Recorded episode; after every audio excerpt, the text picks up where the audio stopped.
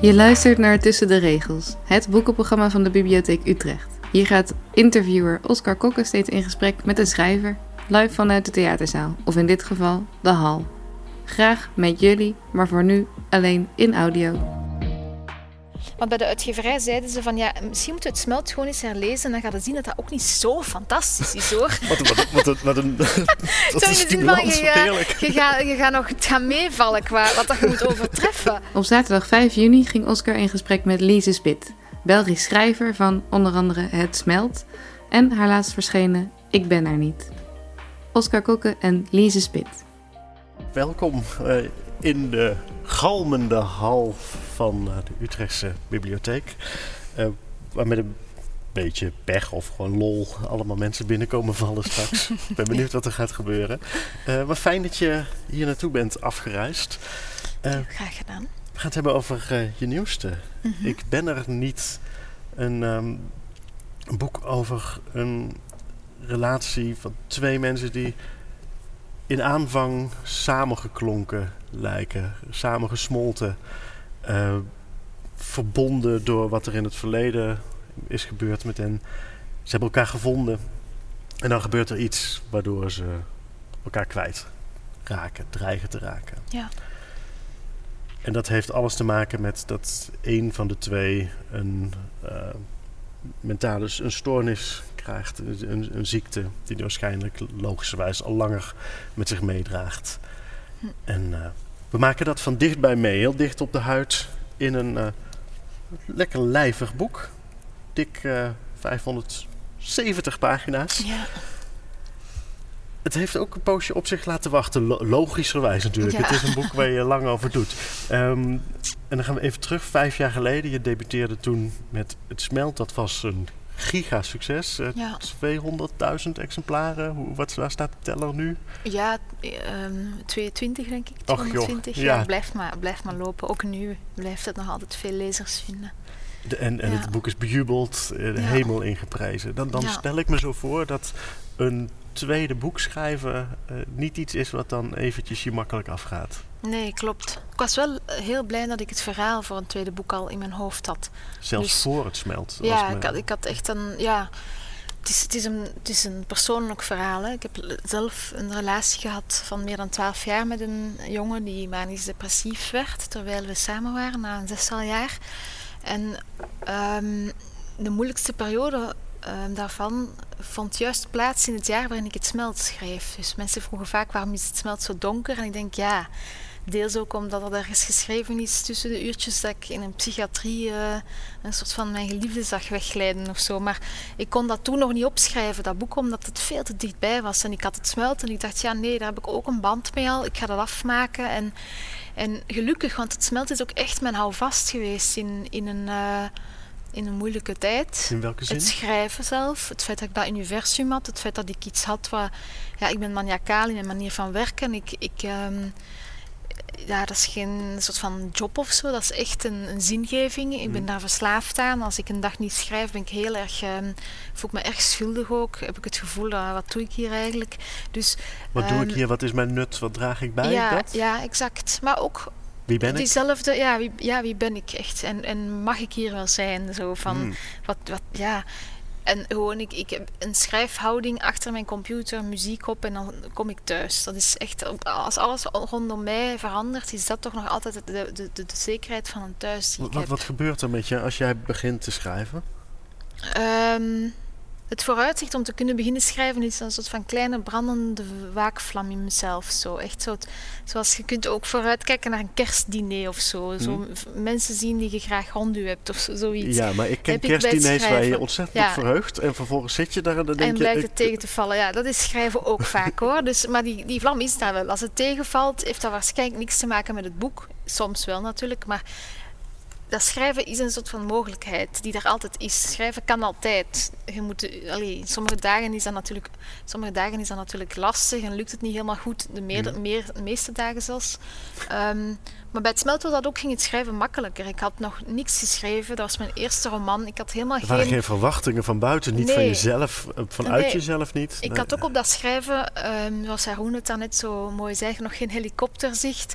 Ik deed maar iets. En mijn grootste droom was om een keer in de focus klak te staan met de professionele foto's. Dat was zo het enige waar ik dan zo buiten het boek naar verlangde of zo. Um, of, of mezelf dan bezig zag al. Maar dat boek zelf was ja, een gek dansje doen dat je nooit meer opnieuw kunt doen. Omdat mm. je eigenlijk niet, niet gevraagd wordt om het opnieuw hetzelfde te doen of zo. Dus dat was heel vanuit mezelf en ook gewoon mijn eigen idioom. Ik heb heel weinig gelezen.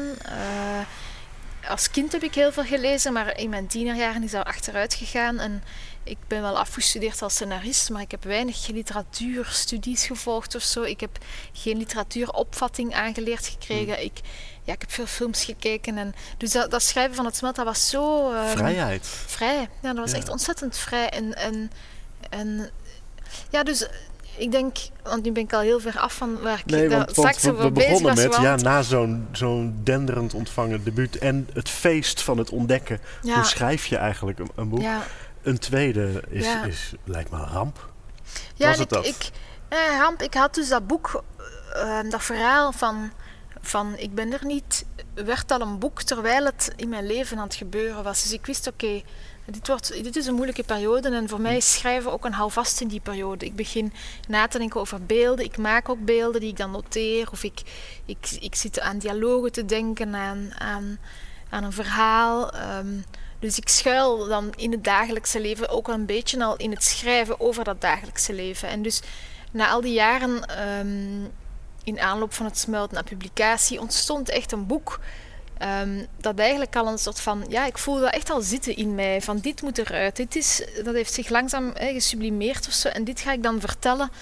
Maar dan was die taak om dat ultieme boek, dat zo nog geen enkele vorm had, maar wel al een aanwezigheid had, zo op papier te krijgen op manier dat hij mijzelf niet teleurstelde. En dat is echt haast onmogelijk. Ik denk dat iedereen wel zo'n droombeeld heeft van dat boek wil ik maken en zo die indruk gaat het geven op mensen. En dat is exact hoe ik wil dat mensen meeleven met dat personage en dus ook een beetje met uzelf misschien. Wat, hè? Wat was dat beeld wat je had als je, toen je nog helemaal vrij mocht dromen, nog los van de vraag gaat me dat ooit lukken? Wat, wat, wat, wat hoopte je op papier te zetten? Ja, ik kan dat bijna niet uitleggen, want dan moet ik het weer in taal vatten. Maar gewoon een, een, een omkering van de eenzaamheid. Een totale omkering van de eenzaamheid, denk ik. En die, die omkering kan nooit totaal zijn, want je hebt altijd die beperking van taal en van ja, pagina's. En dan moet een verhaal. En, en dus, ja... Het, en ik ben ook niet soort schrijver die dan een soort van met, terug, met terugwerkende kracht documentaires over haar eigen leven maakt. Want daarvoor is het thema ook te kwetsbaar. Dus ik wou geen autobiografische fictie schrijven. Ik wou dat doodgraag, want ik wist dat wordt het beste boek. Dat was eigenlijk het boek dat in mij zat. Het was gewoon mijn eigen leven al omgezet in literatuur. En ik kon dat in een paar weken, had ik het gevoel, opschrijven. En dat zou een knaller van een boek zijn, maar dat was geen literatuur. Dat was voor mij... mijn verhaal of ja. zo. En dus de omzetten naar een verhaal, dat, dat echt een roman is, het romantiseren eigenlijk van zo'n situatie, dat is het moeilijke werk, want daarin neemt, neemt het boek ook afstand van uzelf en van zelf gezien willen worden en zelf, het is dan geen ego-ding meer, mm. maar het wordt een, een werk van de schrijver en niet ja. van de mens. En dat, dat, dat is een heel lastig proces geweest en ja, ook omdat ik die druk voelde van het moet minstens even goed zijn. En gaan mensen hetzelfde doen als Het Smelt. Het, het mag er niet te veel op lijken, maar het mag ook niet te, te, te, te anders zijn. Dus ik was heel erg bezig met de lezer en met de, de buitenwereld. En met de buitenwereld ja. Ik wou ook niet hetzelfde doen. En, ik, en ja, ik, ik, op den duur was ik verlamd ook. Ik vond elke zin die ik schreef niet goed genoeg. Terwijl als ik dan Het Smelt opsloeg... Want bij de uitgeverij zeiden ze van... ja, misschien moeten we Het Smelt gewoon eens herlezen. En dan gaat het zien dat dat ook niet zo fantastisch is, hoor. Wat, wat, wat, wat, wat een... dat is stimulans, wat heerlijk. Je gaat ga nog gaan meevallen qua wat dat je moet overtreffen. Allee, ik bedoel, dat is niet onvriendelijk dat ze dat zeiden. Maar meer, dat waren Ach, ook dat gewoon... dat was een waardeloos boek. Laten we wel lezen. Maar dat waren ook gewoon zinnen die ook niet allemaal even sterk waren. En daar was ook gewoon, dat was gewoon een me- menselijk werk. En ik kwam een soort van goddelijk werk ja. maken nu. En die goddelijkheid, dat lukte mij gewoon niet. Want natuurlijk, er bestaat, bestaat geen goddelijk werk. Want het is de mens die het moet maken. En ik had dus heel vaak... Ik kon ook niet meer lezen in die jaren. Omdat ik overal een intimidatie zag van dat is beter, dat haal ik nooit. En oh, en dit. En ik verloor het plezier erin. Mm. Maar ik verloor wel niet mijn plichtsgevoel ten opzichte van dat boek. Dus ik zat daar elke dag wel ja. mee aan te werken. En, en die spagaat, het verhaal ligt klaar. Je f- weet de realiteit, hoe die heeft gevoeld en het belang ja. daarvan om dat kenbaar te maken aan de wereld. En vervolgens die, die, die, die worsteling, hoe ja. zet ik dat om naar fictie, naar literatuur. Ja. Je hebt, je hebt daarom ook voor gekozen om niet slechts te putten uit je eigen herinnering, je eigen ervaring, maar je bent terug onderzoek gaan doen. Ja. Je bent weer die wereld ingedoken. Uh, wat, wat, wat, wat heb je gedaan om, om het weer op een nieuwe manier te bekijken? Om misschien wel te kijken met de blik van een schrijver in plaats van een participant die je was. Ja, ik is aan een samenspel geweest ook tussen wat er, ja, wat er in mijn leven heeft plaatsgevonden. Want ik had dus een hele lange relatie met, met, met een jongen die dus die manische depressie had. En um, ik had, had aan hem wel gevraagd van ja, is het oké als ik hier iets over schrijf? En hij zei ja, goh ja, ja, ik weet dat je dat met liefde gaat doen, dus ik vertrouw u.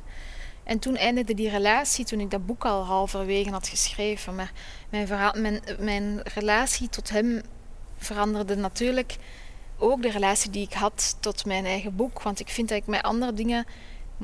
Dat, ja, dat boek kon ik niet meer schrijven zoals het er nu lag, vond ik. Want ik, het was niet meer... Die liefde die in het boek zat, was ook niet meer van toepassing. Ja, jawel, want ik zag hem nog doodgraag, maar... Ja, dat veranderde echt iets wezenlijks. Die bron had je niet meer. Ja, en die, en die was ik ook van afgesloten. En ik kon mij niet meer... Ik, eigenlijk, nee, dat was het. Ik zou niet meer zijn troost kunnen zijn op het moment dat het boek zou uitkomen. Ja. En dus op het, omdat ik nog aan het schrijven was, dacht ik, oké, okay, nee, dit moet een ander boek worden, want ik heb afstand nu. Ik ben niet meer... Ik, ik sta niet meer aan beide kanten van het glas. Ik sta slechts aan één kant nu. En dus heb ik alles opnieuw um, in stukken onderverdeeld, het hele boek er ondersteboven gegooid en... Toen hadden ze bij de uitgeverij gezegd, misschien moeten we alles aan de kant leggen en gewoon van nul opnieuw beginnen. En de dingen, maar toen had ik echt al tweehonderdvijftigduizend woorden staan hè, op mijn computer. Dus ja, ik bedoel maar, of nee, tweehonderdvijftig is veel, maar minstens honderdvijftigduizend. Ik denk de hoeveelheid die nu in het boek beland is, had ik gewoon staan in mapjes en hoofdstukken. En, en, en toen ja, heb ik eigenlijk, het, het, het, uh, ik denk toen een beetje de fout gemaakt om te beginnen kniepen. Ik heb alles in één groot document geplaatst en dan ben ik beginnen in die fragmenten beginnen scharrelen. En ze hadden mm. op de uitgeverij gezegd, begin terug van een wit blad en de dingen die erop moeten komen, die gaan erop komen. Die zitten als, ik heb er al zo lang aan gewerkt, die komen er wel terug, ja. Gewoon, soms in dezelfde formulering wel terug op. Maar ik had het vertrouwen niet dat dat zou zijn. Dus ik ben de hele tijd blijven teruggrijpen naar wat er in oude vorm lag en ik moest dat de hele tijd toen vervellen. En dat was eigenlijk heel veel werk. Dus ik had dit boek, als het er nu ligt, had ik ook in een jaar kunnen schrijven. Want ik ben wel zo'n maniacale schrijver genoeg om door te werken en mijn grenzen over te gaan. Maar er is een hele ja, vervelling geweest die het allemaal heel traag heeft toen gaan. En, en dan ja, een depressie heb ik gekregen, dus ik ging aan medicatie. En er was zoveel in mijn leven dat er...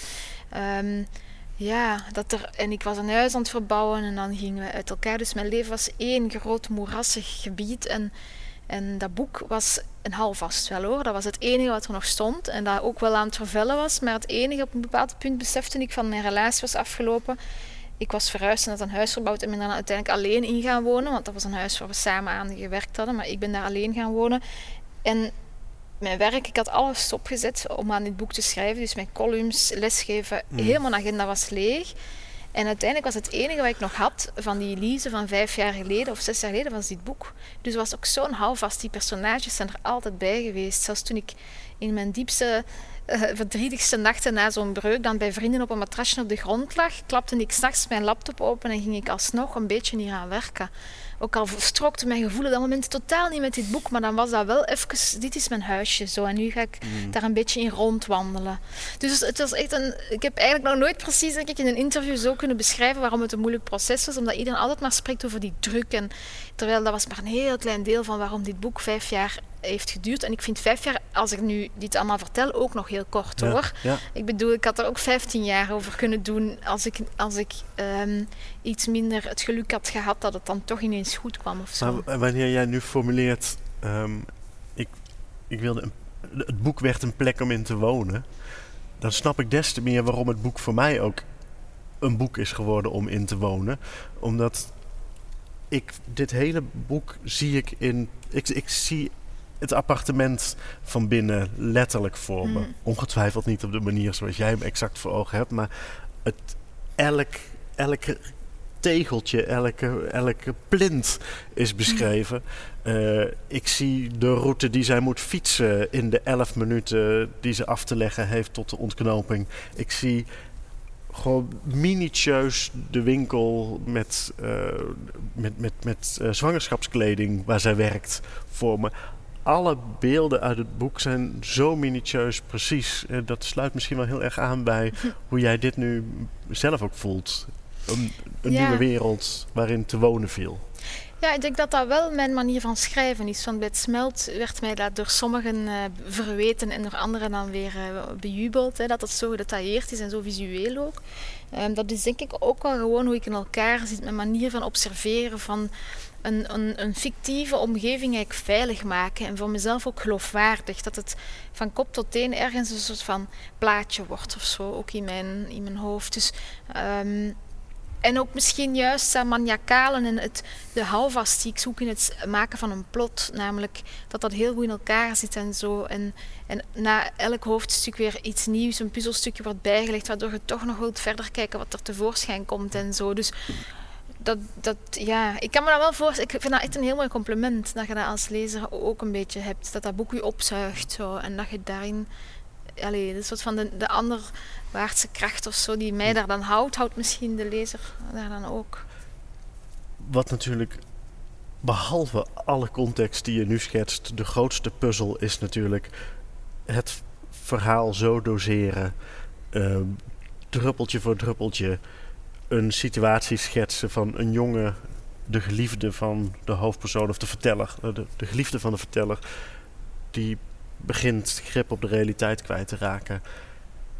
En je moet dat doseren. Je moet zorgen dat we ergens in het begin van het boek al denken... oh, hij heeft zijn, uh, zijn wonderlijke kanten, maar ja. nog niks aan de hand. En langzaam maar zeker moeten we doorhebben... oh, als lezer had ik het zelfs al een paar hoofdstukken geleden in de gaten kunnen hebben. Dat ja. is het verwijt dat ze aan zichzelf maakt. Ik had het van mijn geliefde eerder moeten zien. Ja. Jij als schrijver moet zorgen dat dat... zo langzaam maar zeker gedoseerd is.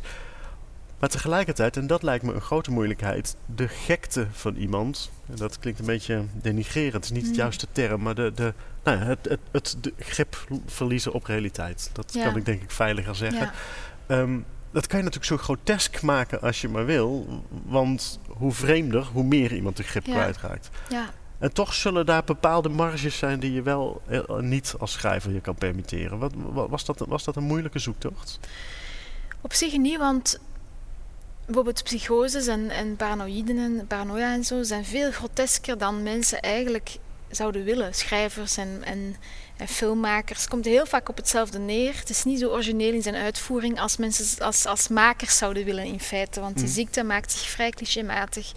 Heel vaak zijn dat mensen die denken dat ze in contact staan met God. Um, mensen die denken dat er een complot rond hen is om hen ten onder te brengen. Um, als je er, ik heb heel veel research gedaan natuurlijk ook en ik heb het ook van dichtbij gezien. En ik vond dat opmerkelijk hoe, hoe, hoeveel gemeenschappelijke um, um, factoren er telkens terugkomen bij mensen die bijvoorbeeld bij manische depressie in een psychose belanden hmm. omwille van ja, die manie die hen echt tot het uiterste drijft natuurlijk.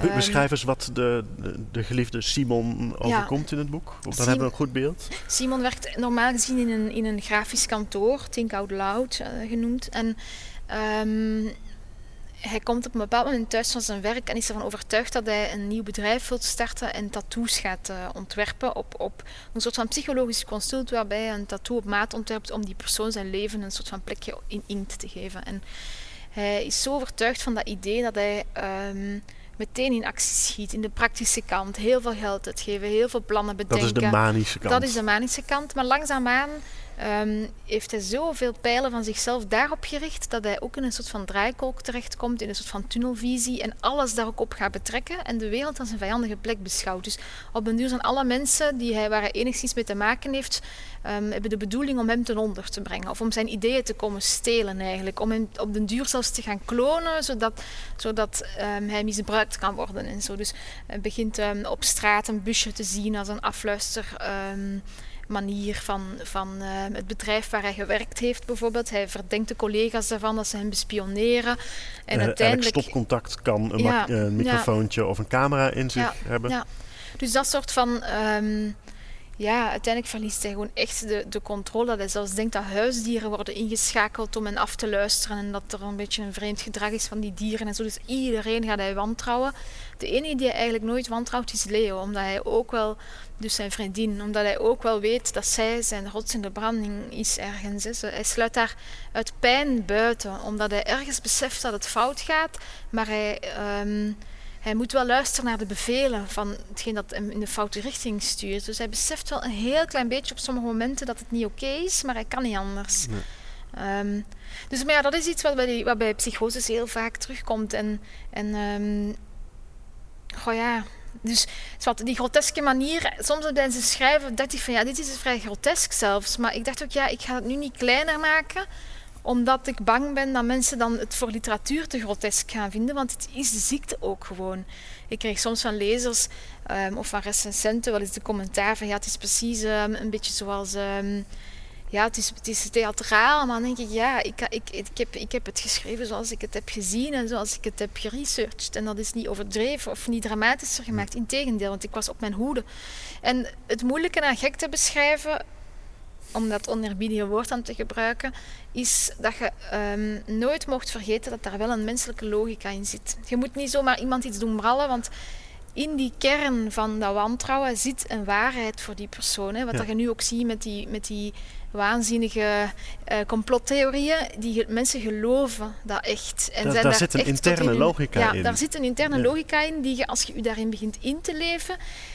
Um, en die interne logica is, de meeste mensen kijken via een tra- zo'n trechter, via de kleine kant naar de grote kant. En wat mensen doen die, die um, ja, in een soort van paranoïde wa- waanzin zitten, die gaan kijken van de grote kant van de trechter naar de kleine kant. En alles wat zij opvangen en alles wat er gebeurt, leidt allemaal naar dat ene punt.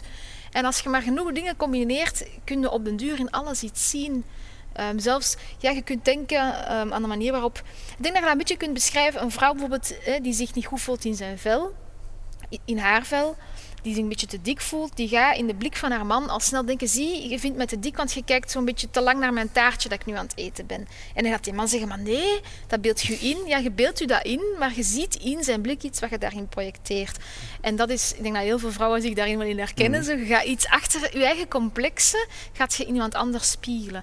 En in een manische, depress- in een manische depressieve ook. toestand, ja. ja, ik zeg niet waarom dat iets is dat ik uit mijn eigen leefwereld ken, maar in zo'n toestand ga je achter alles iets zoeken. Het is niet enkel omdat je, je vindt niet enkel dat je, dat je gat misschien te dik is en je dat taartje niet mocht eten, maar het is echt, je denkt dat heel je wezen, um, dat er iets fout is op een groter niveau ja. dan, en dus alles gaat, daar, gaat dat voeden en, en je bent bang en, en ja. ja. Wat je, wat je nu beschrijft over die trechter, Het is, het is wel interessant, want je beschrijft dit als hun visie naar de buitenwereld. Ja. Maar wat vervolgens dreigt te gebeuren is dat wij ook met eenzelfde soort trechter naar hen gaan kijken. Ja. En je beschrijft in het boek een, een, een, een, een spreuk op een, op een tegeltje of in een, uh, in, een, in, een, in een kader althans.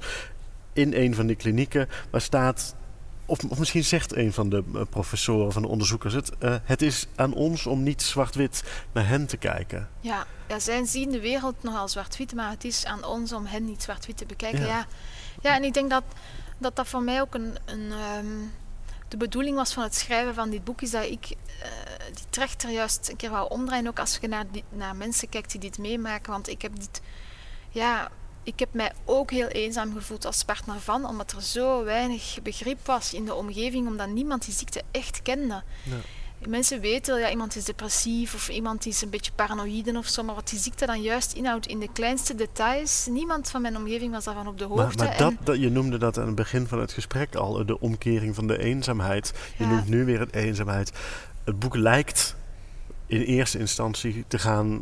over een stoornis, over ja. een ziekte, over de realiteit verliezen. Maar inderdaad, ik, het, het raakte mij eens te meer omdat het in de kern over een diepe, diepe eenzaamheid gaat. Ja. Bij alle personages ja. in dat boek.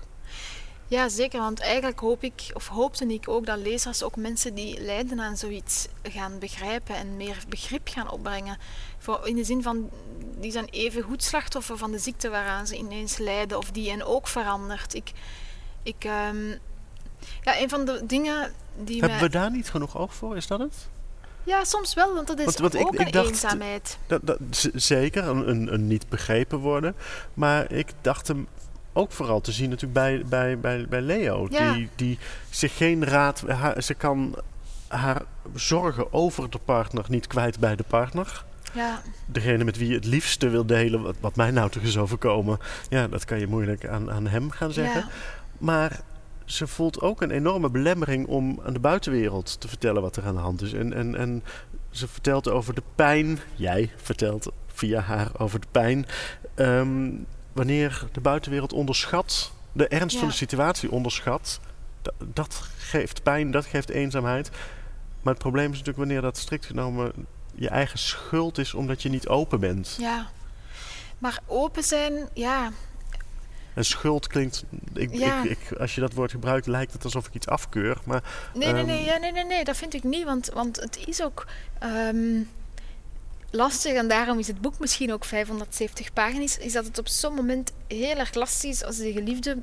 De persoon tegen wie je het liefst zou willen zeggen, iets is aan het veranderen, ik ben bang, wat is degene die verandert? Dus je gaat heel lang wachten om de buitenwereld daarvan op de hoogte te brengen. Want vanaf dat je dit kenbaar maakt, van die persoon, er is iets mis psychisch met die persoon, wordt die ook die persoon waarmee psychisch iets mis is. En dat is iets wat je niet kunt omkeren in de perceptie van anderen. Je kunt zeggen, iemand heeft een gebroken been, iemand heeft een operatie en dat geneest en dat kun je zien. Die wonde vormt zich, litteken, het is klaar, eh, behoort weer ja. tot het rijk van de normale. Maar vanaf dat je zegt, die persoon heeft een psychose gehad, blijft iemand altijd die persoon met die psychose. Ook al is die misschien al twee jaar niet meer psychotisch geweest, mensen gaan toch altijd blijven denken of een beetje observeren van... Mm-hmm. Is er nu toch niet iets... De, de partner in de eerste plaats, want die gaan nooit meer denken. Hè. De, ja. Er staat in het boek, een plakker die je lostrekt, ja. blijft nooit meer zo even hard kleven. Dat is exact wat er gebeurt. Maar daarmee gaat de persoon die, die ervaring heeft van mij, een plakker is losgetrokken. Ik ga mijn geliefde nooit meer vertrouwen op de manier dat ik kon daarvoor. Ga ook niet de plakker lostrekken bij de, de mensen die heel die omgeving uitmaken. Want als je daar ook het geloof ondermijnt in die persoon zijn welzijn, ja, dan kan de wereld daarbuiten ook niet meer gewoon zijn zoals daarvoor. En, dus Leo blijft... en daarmee bevestig je weer de, de achterdocht van degene met de psychose. Die ziet, ik word in de gaten gehouden. Ja. Dus ik word nog waar ook. Ja, exact. Ja. ja. Ge, ge, ja. Allee, puur, puur onpersoonlijk, hè, want het boek is natuurlijk een roman, maar wat dat ik altijd het gevoel had als ik dat wel deed, hè, over mijn partner, ik deed dat dus wel. Dus in die zin is dat boek al niet een aansluiting. Ik heb mijn eenzaamheid voor dit boek anders uitgewerkt dan in werkelijkheid, want ik had wel een paar vriendinnen bijvoorbeeld met wie ik heel goed mijn hart kon uh, openen en die wel op de hoogte waren. Maar als zij dan bijvoorbeeld met mij gingen wandelen een dag op voorhand, wanneer ik de dag later met mijn vriend... hen zou zien, had ik het gevoel dat als ik mijn hart luchtte bij hen de dag op voorhand, dat als mijn vriend er dan bij kwam in een soort van etentje, dat hij al door mij op min één was gebracht. Ik kwam daar altijd als een soort van neutrale zone, maar hij moest altijd op min één beginnen, omdat ja. hij toch altijd wist, oei, ja. En dat vond ik zo moeilijk, dat het altijd een keuze was voor mezelf of, of, of, of voor... Um, hem, maar nooit kon dat nog een keuze zijn voor ons twee, want onze belangen waren zo anders. Hij als patiënt en ik als naaste van iemand die leed. En dus, zat, ja, dit boek schrijven was in die zin ook een, een, een, een hele um, egoïstische daad of zo, maar ergens heb ik ook dit boek geschreven puur in mijn eigen leven, zodat vrienden dat zouden lezen en eindelijk hem zouden begrijpen. Dat is mm. op een heel klein plan... Misschien nog het meeste wat ik hiermee wou. Los van, want de lezers, je weet niet wie zijn dat. Maar ik weet zeker dat mijn vrienden dit gaan lezen.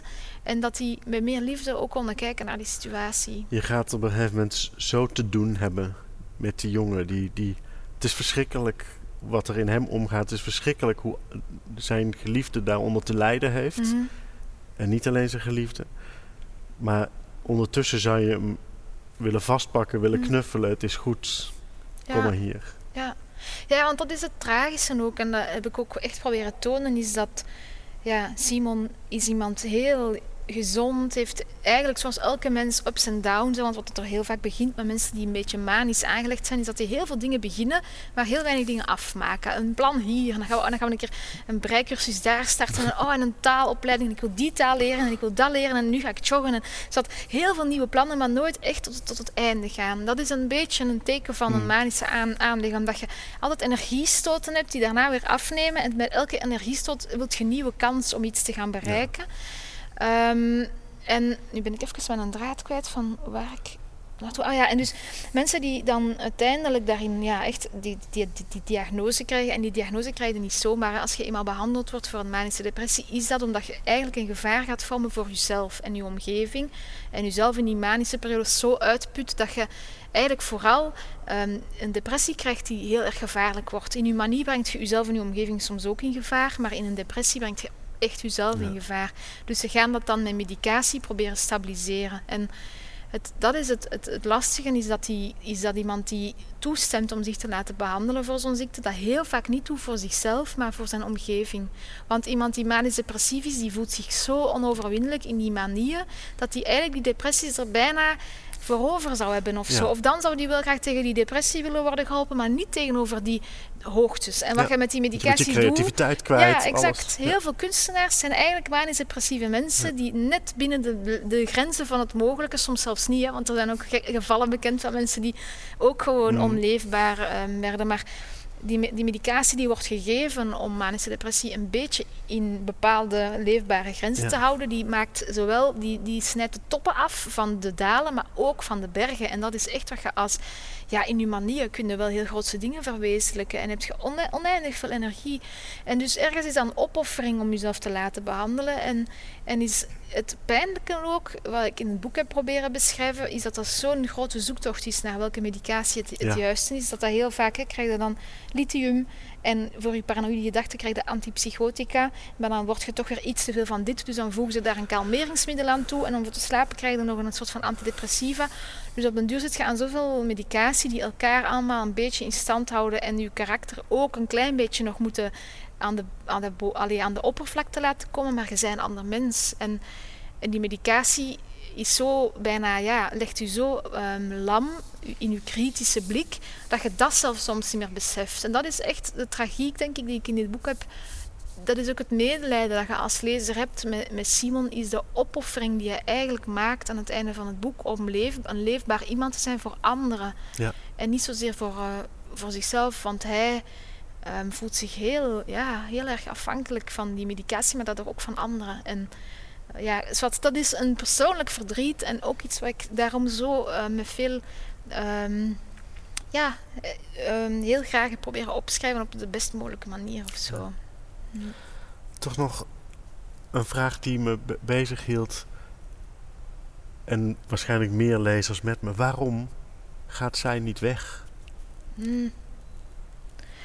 Ik denk dat dat toch iets is wat je niet zo makkelijk doet. Sommige mensen wel. Sommige mensen hebben een bodem in zich en kiezen voor zichzelf in de eerste plaats. En dan zijn er bepaalde mensen die uit een opvoeding komen. Daarom heb ik ook de achtergrond van die personages geschetst. Er zijn mensen die de ander al nodig hebben in de eerste plaats en nog nooit alleen geweest zijn zonder die persoon. Dus dan is het al heel moeilijk om op zo'n moment dan, ja, soms is het onbekende moeilijk, soms is het bekende wat moeilijk is makkelijker dan het onbekende wat waarschijnlijk beter is. Dus um, kinderen die in hele leven loyaal zijn geweest aan, aan ouders met een drankprobleem, zullen ook even loyaal blijven in de relaties daarna, omdat je van in het begin niet hebt geleerd om een grens te stellen van hier mag iemand anders met mij gaan ja. en dan geef ik, geef ik het op of zo. Dus, en nu weet ik tenminste wat ik heb. Ja, ja, exact. En ik denk dat dat ook wel bij Leo echt het geval is. Dat het, allee, ik kan me inbeelden dat er lezers zijn die zeggen, allee, waarom gaat ze niet weg? En dat zullen lezers zijn die in het echte leven op zo'n moment ook zouden weggaan misschien. Zit daar, zit daar ook de reden, want een andere vraag was, uh, waarom zoekt ze geen hulp? Maar zij is natuurlijk degene die gewend is om hulp te moeten geven, ja. dingen op te lossen. Ja, en dat is op sommige momenten... Ze heeft momenten, één consult en daar laat ze het bij. Ja, en ook je ziet in haar jeugd van Leo dat zij heel een tijd een soort van mediator is tussen haar ruzie en de ouders. En zij is zo gegroeid in die rol van, van hulpverlener naar haar ouders toe, emotionele hulpverlener ook wel, dat ze dan, dat deel moeilijk ook uit handen wilt geven, want dan is ze haar eigen houvast kwijt. Ja. Dus ja, dat, dat is lastig natuurlijk. Ja. En het laatste restje houvast wat ze dan nog heeft, is het schrijven. Hm. Is eenzelfde hoop om misschien wat te publiceren, om met een professionele fotograaf in dat tijdschrift te komen. Hm. Al dat soort dromen die uh, jou ook niet vreemd waren in hm. dit geval. Het geeft er houvast, daarvoor moet ze een behoorlijke grens over, namelijk schrijven over iemand zonder toestemming. Ja. En dat gewoon rukzichtloos in alle eerlijkheid doen. In de hoop om de verhaal kwijt te kunnen. In de hoop om gezien te worden. De eenzaamheid op te heffen. Ja.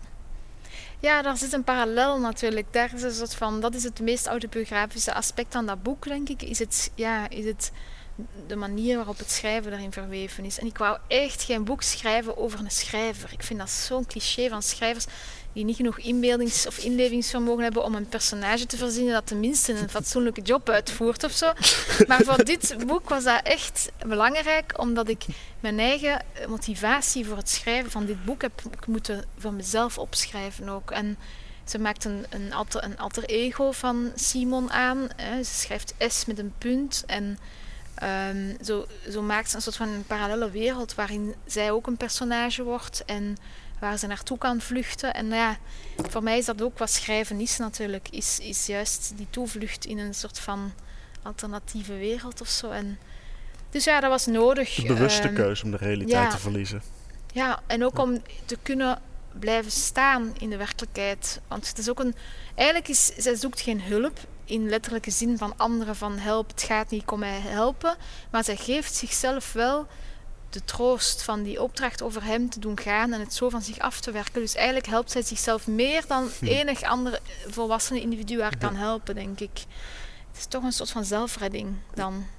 En het blijkt dat ze meer mensen helpt, want de stukken die zij schrijft resoneren bij de lezers die iets herkennen uit hun persoonlijke leven. Mensen die ook samenleven met iemand die bipolair is. Daarin in het boek werkt die opzet in ieder geval. En ik ga ervan uit dat het uh, buiten het boek ook helpt. En uh,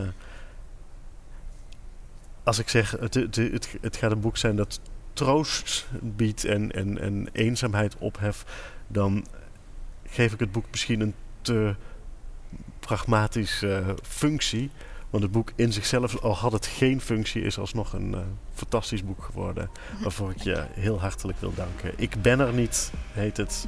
Dankjewel, Lise Spit. Ja, dankjewel voor het gesprek ook. Ja. Je luisterde naar Tussen de Regels, live vanuit de Bibliotheek Utrecht. Op vijf juni sprak Oscar Kokken ook Haroon Ali. Luister ook vooral dit gesprek terug en alle andere mooie gesprekken die we hebben gevoerd. En kom eens langs bij de Biep.